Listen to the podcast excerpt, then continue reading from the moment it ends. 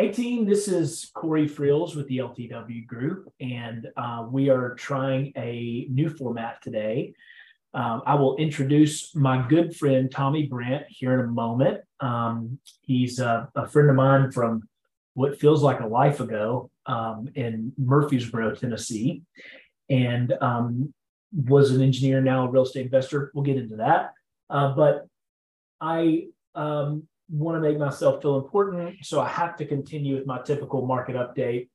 Um, and it's been a little bit since we talked to you. So last time we talked uh, was the 24th of March, right after the Fed meeting.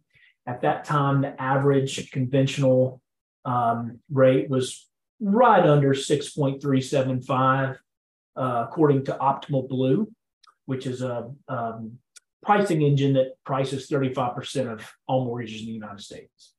And today we sit right around 6.4. So we're just a little higher uh, with a good deal of drama in between. So um, some things that have happened. We had our Fed meeting, which which ex- went about as expected.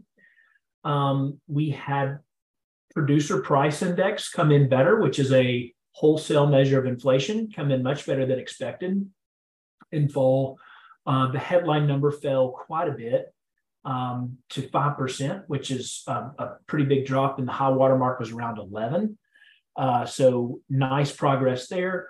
Uh, the core rate of the PPI inflation number did not come in much better than expected, um, and actually was a little higher uh, on a year-over-year basis. Which the core rate is what the Federal Reserve um, can control. So it strips out uh, food and energy and and just looks at the things that they control by rate hikes. So um, all in all, inflation data is coming in a little better, and then and so we'll see rates trend down and follow inflation data, and then you'll have a Fed member come out and start talking trash, and rates will rise back up. So.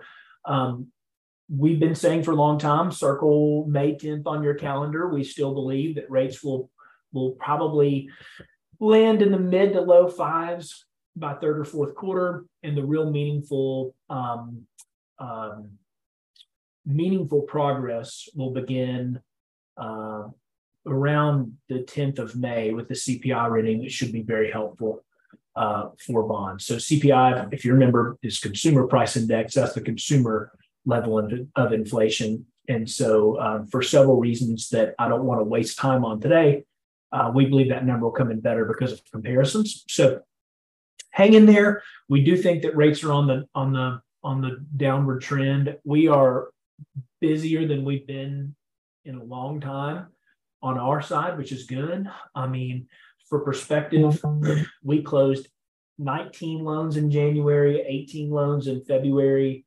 had 30 in March, which was the best in a while. And we already have 30 on the books for May with another week and a half to go. So we're enjoying seeing this progress and already seeing already seeing um, multiple offers. I wrote two letters on the same house last weekend, which I hadn't done since the summer of 22.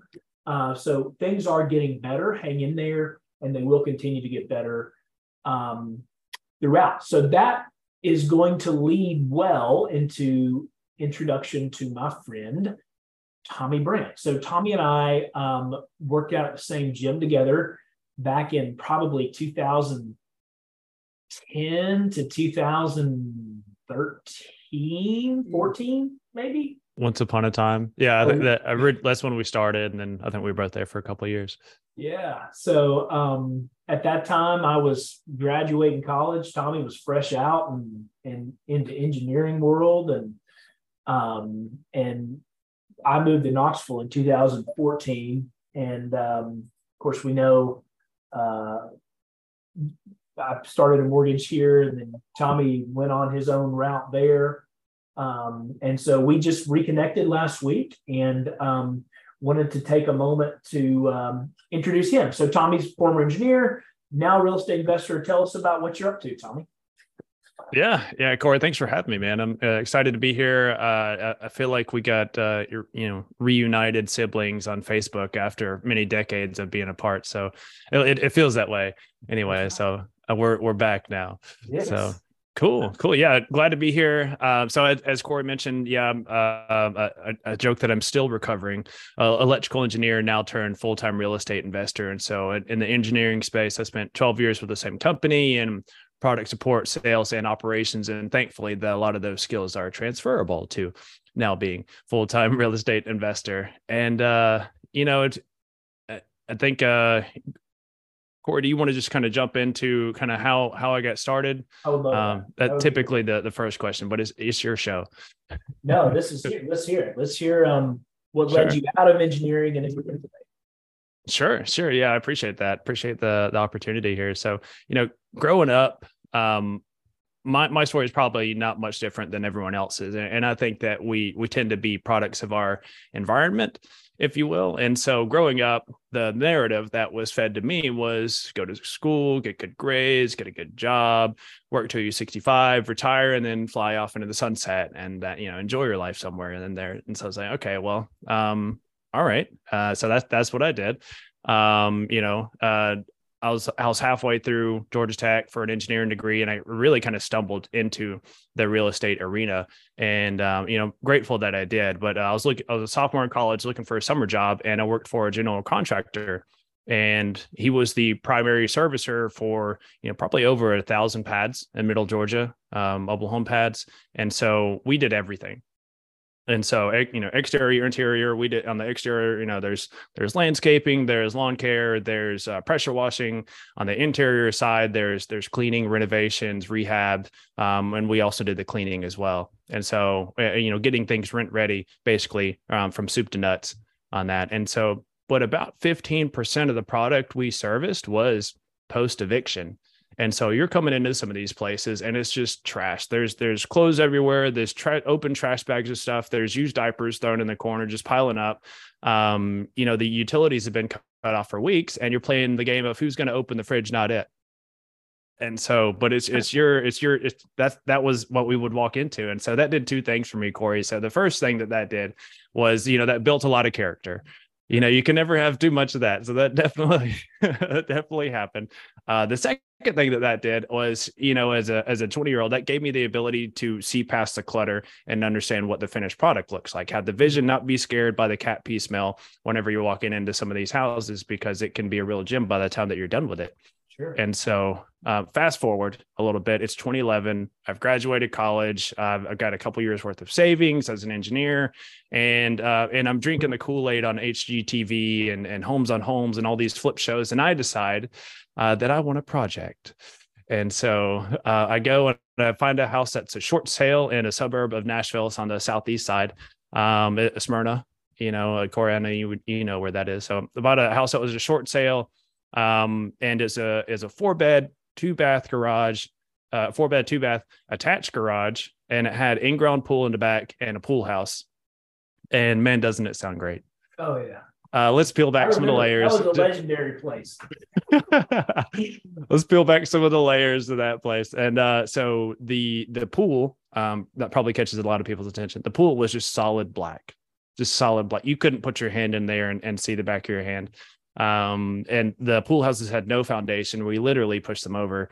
Uh, there was a nice bulge in the ceiling uh, where there was a roof leak, and uh, there was oh by the way there was 15 foot joists instead of 12 foot joists. So we had to structurally support some areas of the house so that it would quit sinking in. So um, and then oh yeah, every square inch needed to be updated from 1979. So that was my project and i wanted an outlet of my my spare time and my energy as a mid something 20 year old um, so i got a roommate to pay the mortgage and then i saved up every year for major capex projects. So you know exterior interior kitchen um, paint flooring all that stuff. Um, and so but uh, what's what's funny is about like the two or three year mark uh, i get a letter from the city that says uh, you know they just did a, a tax appraisal. They said hey here's here's what we think your house is worth. Here's your new tax bill right? Pretty standard for for homeowners that have that experience. And so um, but based on the new evaluation of the home that the city gave me versus what i paid um, you know my equity in the home had doubled right? And so that that did a, a couple things um, as you might imagine. Uh, i definitely felt a lot of things right there. And, and it was probably like everything on the entire emotion spectrum. Um, so on, on one hand i'm ecstatic. I'm like all right you know this is super sweet. I'm justified in my decision to buy in this market in this neighborhood. I'm justified in all this money i'm doing for the improvements to the home. And on the other side of it i'm devastated because like my narrative that i grew up with of go to school, get good grades, get a good job, work to 65, fly off into the sunset, um, was kind of kind of shattered. Right. And it's just like, you know, that like, hey, that's that's not the only way to make money and secure your your financial freedom and well-being like there's other avenues to it um, there's other ways to you know diversify your portfolio and income and um, and so I, I really started to rethink what I thought I knew. Um, I read Rich Dad Poor Dad, kind of got oh, got a, a good one yeah i got a grip with you know just the, the, my mindset around money in general right? You know how how how wealth and income can be diversified and, and created and forced and depending on the asset class you're investing pr- preserved right? Um and so that was um that was an evolution period for me. And so i started to ask the questions of maybe i don't need to wait till i'm 65 to sure. retire. Maybe i you know what what, what year, would my goals be? where did you buy that house tommy? I bought it in 2011 Okay. So so we're at 2011, you're like you're two years from the brink, two and a half years from 08. Yeah, I probably look like a genius because that's right. That's right at the kind of the the trough of the dip. Stuff's going up yeah, yeah, explosively yeah. all over the nation. You know. Yeah. Um, I mean, the, so so timing was fortuitous. Did you do um did you do a lot of, of the work yourself or did you hire it out or? First couple years i was like yeah this is fun. I got something to come home to. Um, and and it was very cyclical. Like if i don't know if you got the, people watching the video, um, I'd be super motivated for three months and then just burnt out for three months. And so um, there there was one bathroom where I was cleaning the tub and my foot went through the floor and through the subfloor, and I was like, mm-hmm. okay, this is priority one. Um, and so that was you know that took me six months because after the first two months, I was just like, dude, I just don't want to be in this bathroom anymore. I got a whole house of stuff to fix up. Let me just do other stuff. Let me you know something distract me please. Um so they you know I, I, did i did a lot of it but once it came to like the last you know the latter end of the the stretch i was just like let me just get someone else to do it. It's not worth my time. It's not my superpower. I thought i wanted to do this. I didn't. Um so a lot of lessons learned along the way. I um i read rich dad poor dad between my senior year of high school and my freshman year of college and i've read it two or three times since just it's so funny how when you read a book at a different season of life, how it, mm-hmm. you know, different parts kind of jump out at you. Um, and and I think a lot of people, and I would too. I, if when I read that book today, it feels a little um, unrealistic for what I'm doing in in my yeah. life. But I remember the first time I read it, how it just completely flip my understanding and my narrative of money, you know. And I, I remember in Rich Dad Poor Dad where where they he's trying to teach the boys how to go make money, and they literally go and create like coins, you know. so they take cans and melt them down, and they create coins out of nothing. They're like, hey, that's uh, illegal, but I, you you got the idea. You're creating something from nothing, and um, you know this idea that that money is really just a it's just a game you know it's not it's not this um it, it it's money is made up it's mm-hmm. uh it's there's no there's no gold you know standard anymore this is this mm-hmm. is something that we money is what we agree it is and we exchange value based on what we agree uh it's worth and um, i remember that being huge for me you know um growing up too so that's uh uh it's cool though. Do you ever do that? Do you read books like multiple times and the different like if you read it a different mm-hmm. time, it kind of hits you somewhere different? Uh, I, I reread. Um, well, there, there's like four to five books that I reread every year, and in, in like Q4 to like you know get around get my mindset around goal setting and you know my goals and where do I want to be and what do I need to focus on and and then kind of annually resetting. Um, but yeah, I, I reread all the time. I'm, I'm about sixty books a year. That's kind of where I'm at. Audiobook or like paper? It's got to be audio. If yeah. if it's um if it's super listy and has good reference information, I'll I'll buy the physical version. But my my first pass on any book is through audio. Yeah, you retain pretty well. I'll, I'll retain, but I also have like a lessons learned log, um, just tons of places I take notes. I, I, do a monthly book summary of stuff that I'm reading too for anything that's probably good for you know anyone in my network. Um, so I, I, try to I find that regurgitating is is how I learn. So I, I try to always take notes. That makes sense. I like that. Okay. All right. So I interrupted origin story. All right. So I'm going to take us back to where I understand we are. Um, you you have successfully survived your first um, owner occupied flip, if you will. Yeah. And um, and now you're seeing that um, creating you know six figures in equity in a, in a few years probably is uh, is a lot faster than putting away what's now 20,000 a year into a 401k forever and hoping that things go up. Is that yeah. is that where we are? Is that fair? Yeah. Yeah, for sure. So um, you know, for for me, um the uh, the question I ask myself, I, I love asking myself this question: What's the what's the difference between a person that makes a million dollars a year and a hundred thousand dollars a year? You know, it's not time everyone's got those same 24 hours in a day. And so you know that all, all these questions that uh, just kind of stemmed from um, th- this one little uh, tax appraisal in the mail. So um, you know fast forward i'm still grinding at work chasing that six figure income you know constantly educating habit engineering networking going to conferences meetups um, happy hours uh, lunches lunch and learns all that stuff um, so fast forward, um, we liquidated that property, bought a couple single family homes to use as rentals.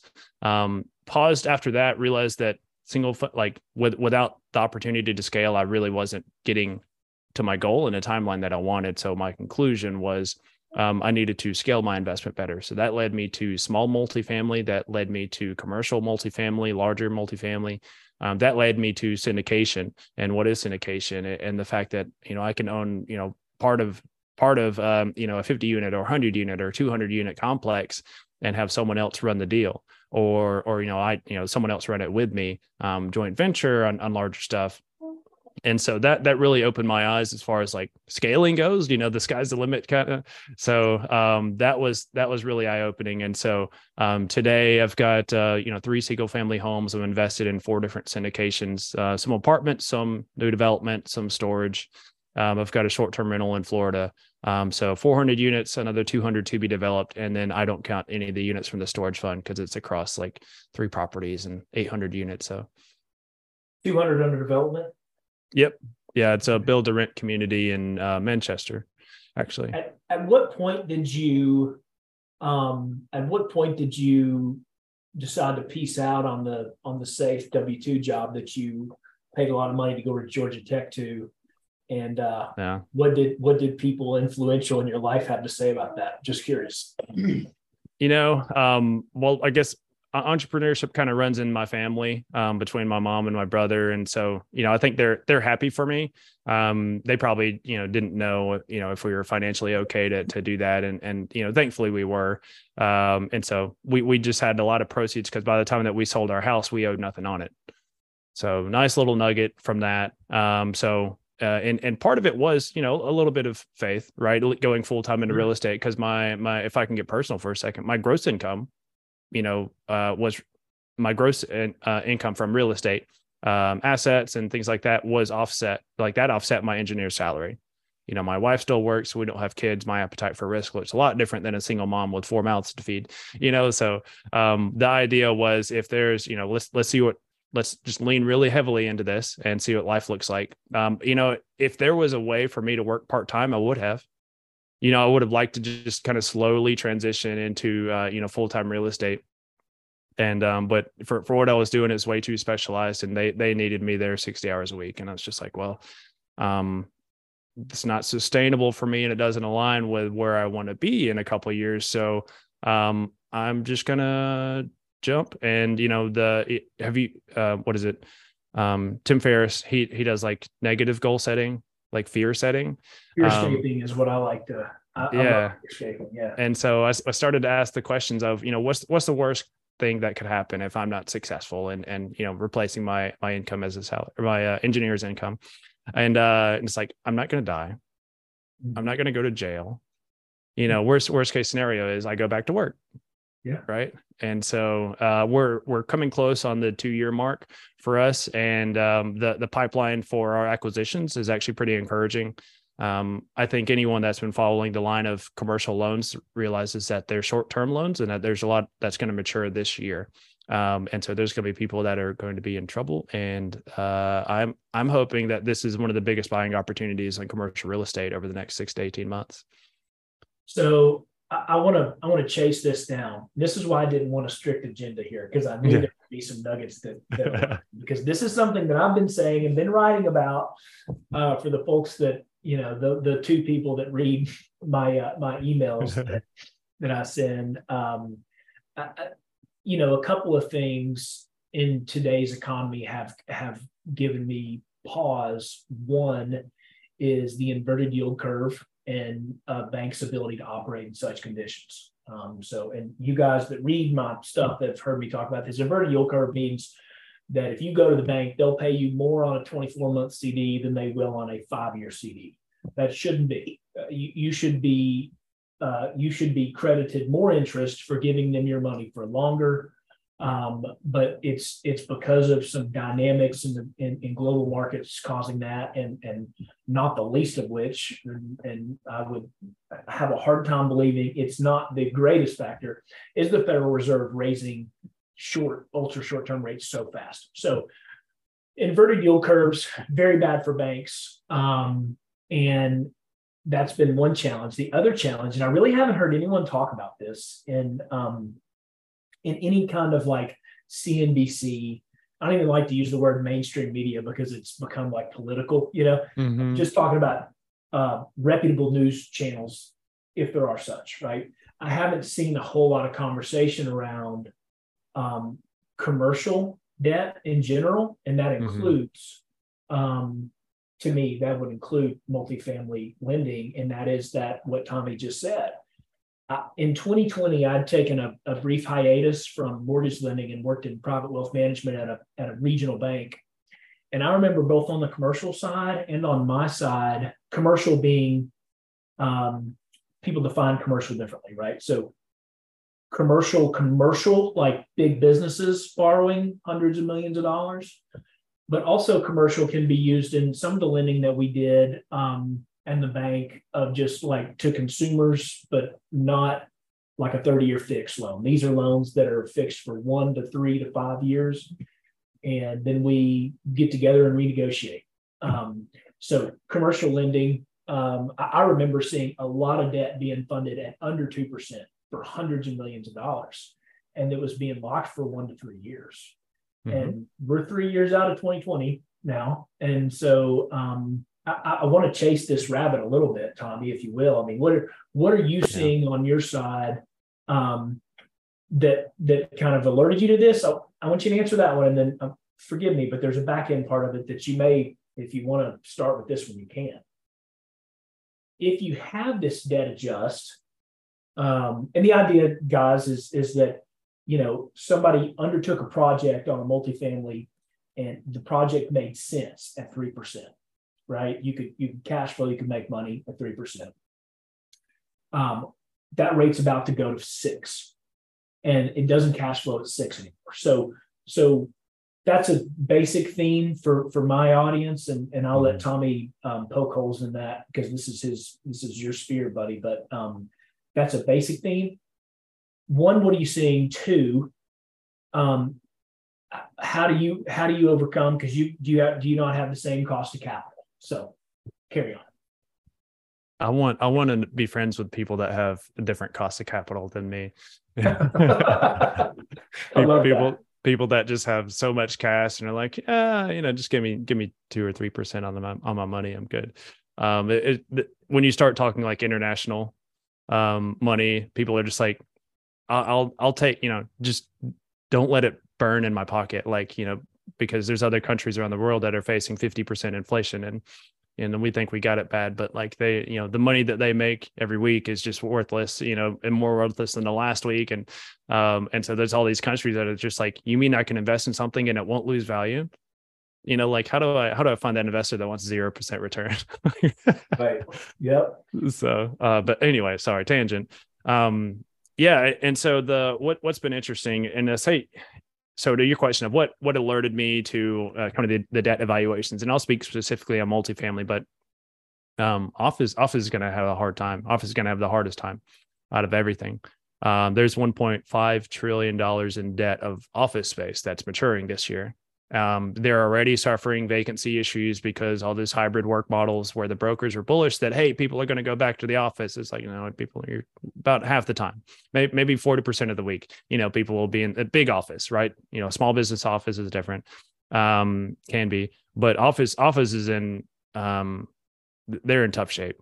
Um, you'll probably see some conversions come out of office space. There's already been office converted to storage or office converted to industrial, classified as a remodel, so you don't have to do a tear down. And um, it, is interesting, and that's been for, for decades. You know, conversion of real estate whenever it falls in value has been you know known, um, or or you know the other way too. So if things appreciates greatly in, in real estate, you can do an apartment conversion to condos and sell individual condos, right? That you know, so the conversions. I mean, it'll probably happen again in the office space arena. Uh, to what I, I'm I'm interested to see. So who knows? Um, but what alerted me to uh, you know, let's go back to multifamily. Um, and, and, it's pretty public record. Um, you know, I, I go to several conferences a year, and I'm in a couple different mastermind groups, and so there's there's really no secret about what's what's looming ahead. Um, and uh, you know, 70% of all debt that originated in 21, um, which is about half a billion dollars for multifamily specifically, um, was variable rate. And the probably, you know, even a smaller percentage of, of that debt, you know, bought interest rate caps. So they said, "Hey, we know we got a variable rate product. We want to buy insurance that says if it ever goes above this rate, you know, some insurance provider you pays us swap, uh, an interest rate cap. Okay for uh, for commercial loans. And so, um, what vehicle? I'm just what I'm asking is what uh, it, the largely debt funds. Yeah. So you know, people that have you know nine nine figures worth of cash to to lend out on, um, you know, according to the SOFR curve, um, and so the the the idea there is that there's there's all this debt out there because I you know my opinion I think the lenders are playing chess while the buyers are playing checkers, hmm. um, and so knowing that there was going to be you know not another environment unless the Fed did something that debt was ever going to be this cheap, and so people are going to have a hard time refinancing. Mm-hmm. Um, and oh, by the way, the the people that are lending probably are one call away from you know having a, a full team to take over this asset. So um, predatory lending is very much a thing in the commercial space, even not not for just the entire asset, but even like preferred equity groups. Um, they're they're coming in uh, to these distressed assets um, saying, "Hey, we'll inject you with some capital, but if you don't read the fine print, you know, you'll you'll notice that they're, you know, we're going to foreclose on you based off of your performance, which is already, you know, not hitting our metrics." And so there's people that are, you know, predatory lending groups that are, you know, injecting ten million dollars into a hundred million dollar asset. They're foreclosing on the primary ownership team, and they're kicking the investors out, and they're saying, "All right, this is ours now." You know, so like read, they're, they're yeah, it's it's very much a thing. Um, be be aware and read all the fine print. Run everything past your real estate attorneys and don't cheap out on that type of stuff. So yeah. Well, um, but uh, and, and yeah, so in 2020 and 2021 the the the capital from the debt funds was it, we started to see it be cheaper than anything that was in the market so agency couldn't compete small banks couldn't compete and so if you're just trying to buy for cash flow all these products from the debt funds were superior to what was in the market so mm-hmm you know, and it, it gets to the question of do I just not do deals for two years because I want fixed rate loans? Um, and so a lot of people they they wanted to play, but if they're in a good market that has you know good fundamentals, population growth, job growth, um, what have you, they're they're probably fine. But there's going to be a lot of people where that loan matures.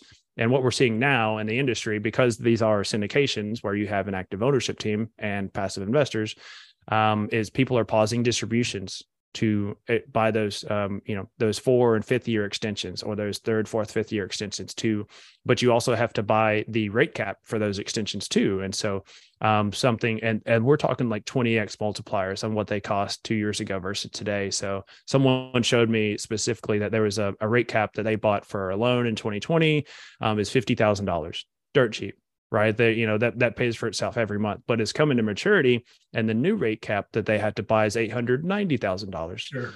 that's yeah. not that's not capex to improve the property that's just like bottom line like like getting electrocuted like let me hold on to this this product sure. really this asset um, and so people are pausing distributions people are doing capital calls groups are doing capital calls where they say hey we you know group we need you know 8% of the asset amount you know raised collectively amongst the investors um, the, the general partners are putting in this amount. We're asking the you know limited partners, the investors, to put in this amount, um, and that's where your shares can get diluted and, and, all this other stuff. So the capital call in the syndication space is like the the big no no, the the thing that you want to avoid at all times. But um, there's the, they're doing capital calls to just buy the rate cap. They're doing capital calls to do cash in refinances to just say, get me off of this adjustable rate crap. I need to get on something fixed, you know, assuming they can cash flow in this new interest rate environment.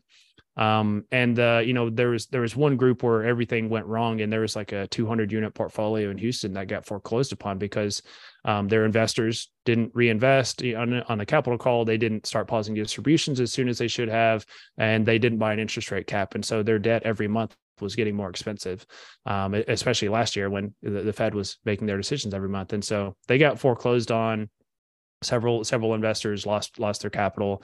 Um, and then some group in new york bought it for 13% off the ltv uh, of what it was. And so hmm. um, my my goal is i'd like to buy a, a you know a huge property at auction one day. We'll see yeah. where, we'll see if i can compete with those guys in new york. But um, well, so, yeah it's all right so you said predatory lending. If you're a predatory lender uh, if if you got predatory lenders out there they see a troubled asset and and and actually probably seek out troubled assets, right? Um, I mean, they didn't. they don't do mm-hmm. they're they're not predatory to lose money. So um, are they taking on you know like a low LTV deal that just still doesn't cash flow and going to try and make some money when when they foreclose and sell it? Or they are they is it or is it almost like a backdoor acquisition strategy for their own portfolios? Like, hey, I can go in and buy this for a 50 LTV make this mortgage and, and then foreclose and, and retain it myself. Have you seen any of that and which direction they want to go? Um, not not personally. You know, it, it, if I'm on the outside looking in, they, you know, any any group would sign on. Uh, any any lender would only really sign on to that for to to do something temporary, right? So they're they're they're bringing in a preferred equity group instead of asking their investors to do something. So that's probably to do a cash in refinance. That's probably to get a different debt product that's fixed rate. Um, that you know, I can't imagine it's just hey, can you just help us with reserves? Can you just bring 10 million and let it sit in a reserve account? Like it's it's to take action of some sort. Um, and so the yeah, it's it's pretty interesting. But I, am not able to fully answer your question, but that's just what I'm seeing. Yeah, I'm just thinking the motivations of a of a predatory lender, and are they at the end of the day are they doing it to buy and hold the properties themselves or hope to turn them? Uh, because we used to have these in, in mortgage world before 08. You had um, uh, what's the term they used to call these collateral loans, basically, right? So no, that's where we get the ATR ability to repay rule. And that's why you know someday, sometimes still today, and right now, all kinds of buyers are coming out of the woodwork that you're like, where have you been for 20 years? um, but they they'll be like, I don't understand why you need all this. I'm putting 60% down, 70% down. Um, and and the reason is we have the ability to repay rule, and that's a that's something that came out of Dodd Frank, and you have to show that uh, that a buyer has multiple forms of repayment. One of which is the collateral, right? I mean, you could sell it and pay off the loan, but you got to have something else, which is some sort of cash flow, right? So, because back in the day, you would have predatory lenders that are like, "Sure, I'll make you that loan at mm-hmm. 50 LTV," and you have no you have no ability to pay it back, and there would be um, you'd have a prepay before a balloon, you know, like a prepayment penalty before the balloon and the, the loan balloons, and they just take the property. And that was the yeah. strategy, right? So um, I'm curious to see kind of how it plays out. So, all right, so let's let's roll into the back part of that question. If you run into a troubled asset that's in trouble because the rate adjusted and it's not cash flowing anymore, um, go back to that. How do you take advantage of that when at least the cost of capital readily available to the population is is pretty standard, right? How do you take advantage of that as a syndicator? Yeah, yeah. So I mean, there has to be a discount somewhere, right? Especially it's and I'll I'll speak briefly on the difference between residential and commercial and how it's valued. Um, so in, on the residential side, everyone probably knows this. Uh, you know, the appraiser is going to say, "What's your what's your neighbor's house look like? What did it sell for? Mm-hmm. Um, you know, based on your finishes, plus or minus. Here's what we think your house is worth." On the commercial side, it's based off of you know profitability. These are these are business loans basically. Um, so it's based off of what is your top line income minus your expenses, and then you, every market has its own cap rate, capitalization rate. I call it a um, a desirability multiplier, right? So if you're in a really great market, you know, you multiply your income by some number. Um, so if you're in a, for example, a five cap, um, that is a 20 multiplier, right? So if I'm in a, you know, if I make a hundred thousand uh, a year uh, in in NOI net operating income, which is my profit, and I'm in a five cap market times 20, my property's worth, you know, uh, two million dollars, 20 million, no, two million um, dollars. And so that's, anyways. So you have those factors. So can you know based on the property's cash flow i'm going to evaluate because i'm a cash flow buyer. So based on that evaluation um, do i have to am i walking into where i need to evict half the place because people have been living for free for so long? Like give me a i need more discount um, because i got to raise that for my investors to pay for the reserves and you know all this stuff while we're dealing with non-paying tenants. Um, so based on the business plan really that that affects a lot. Um, current status of the property. So the property that got foreclosed upon in, in Houston, if that's um, if that was 100% physical occupancy and 100% economic occupancy, um, you know, you could have come paying pretty close to market um, if it wasn't foreclosed upon. But obviously, it, it, just they couldn't support the debt there. So, um, remind me of the question. Where where do we go from here? So, so really, you're saying that there's got to be a there's got to be a discount in there somewhere because the cost of capital is pretty standard across markets. And then I would say even investors now. I mean, you know, I mean, I'll pull up a, a I can put money in a in a short term treasury. Uh, you know, one year treasury is going to yield me four seventy eight. So yeah. um, four week T bill is almost four. Right. So it's it's it's probably it's going to be challenging to get investors to buy in under that capital rate unless you know they i guess they would have to they would have, not just debt financiers right? These are people that want ownership and appreciation and cash mm-hmm. flow on top of that right? Yeah. Yeah for sure. And so it's it's uh the i mean what's funny is like if i was when i was just looking at um residential investing i was like just one metric you know what is my cash on cash yeah. you know and, and what does that look like? And and so now that i'm in commercial i'm just like God, you need like five numbers to to come to a conclusion yeah. like what's your internal rate of return? What's your holding period? What's your cash on cash? Your equity multiple? And all of that means nothing until you know the holding period. You know how long are you holding this for? Because number man numbers can be manipulated uh like crazy. And so um if someone's saying and, and i mean just take the example of um doubling your money where i said corey you know um if you gave me 50 bucks and I doubled your money, you know, how you know how would that look? And so be like oh man i'd, I'd love an extra $50 um, and then what if i said uh, I'd, I'd give it to you over the course of 72 years? Right? That's that's 1% annualized returns. If i if i double your money in, in six years that's 12% annualized returns. Um, so just like there, there's so many factors you need to be aware of um, whenever it comes to you know in, investing as a in an asset. Yeah that makes sense. That's awesome. Well, hey, Tommy, thank you for taking time to to come on and hang out and talk shop with us. This is not something that uh, that we step into a lot, um, although it is uh, going to be a factor. And I think you hit the nail on the head. I think I was talking to a, a, a realtor that we work with, who's also a, a, contractor and an investor, and she and I were on the phone last week, and she said, you know, where where do you think the opportunity is? And and one of the places, well, I think the theme is inventory creation right? Because I think your demographics are are a strong tailwind. We just don't have anywhere to put them. And then you hit on the the condo conversion, which we've done a lot of. Um, that's how Lisa, uh, my my partner and and our uh, fearless leader, uh, got her start in the business was condo conversions here in, in downtown Knoxville. So um, and that was that hmm. was back in the in the 08 days. Um, you know, part of that. So she'd been a little longer than that, but that was a big piece. So I, I, am interested in that piece and the inventory creation piece and conversions. Mm-hmm. Um, and so I, I, really appreciate it. If people want to get in contact with you, what's the best ways for them to reach out to you? Sure. Yeah, I appreciate that, Corey. I, I really appreciate the dialogue that we had. It, it was a lot of fun. Um, and, I'll preface that question with, uh, you know, there, has been a lot of people that have given to me, um, you know, sacrifice their their time to have coffee with me, coach me, mentor me, um, and so I wanted a way to give back. And so I wrote a book called The Passive Investor's Guide to the Multifamily Universe, and that's on a website tbcapitalgroup.com. Um, so it's a free download. I don't monetize that at all, and so, um, but that will. That, I'm being an engineer. It is very data driven uh, around you know just why I like apartments, what are different investment strategies, and, and that sort of thing. So, tbcapital.com. tbcapitalgroup.com. tbcapitalgroup.com, guys. So, um, and then uh, we'll put that in the notes uh, of the podcast too, so people can access that. But um, any any parting words that you just are jumping out of you that you just are like, man, I wish we would have talked about this before we jump out. No, no, no. We I, I, I loved our discussion. I wouldn't take it back for the world. well, let's uh, let's do it again. And, and, there's a lot that we did get to, um, and we can we can touch on short term rentals and.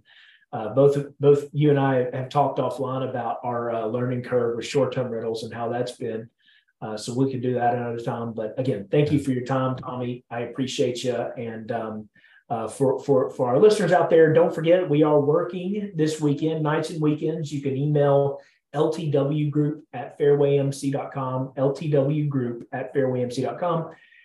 We always have an on-call loan officer um, watching that, and then um, y'all have a great weekend. Holler at us if we can help. Thanks, guys.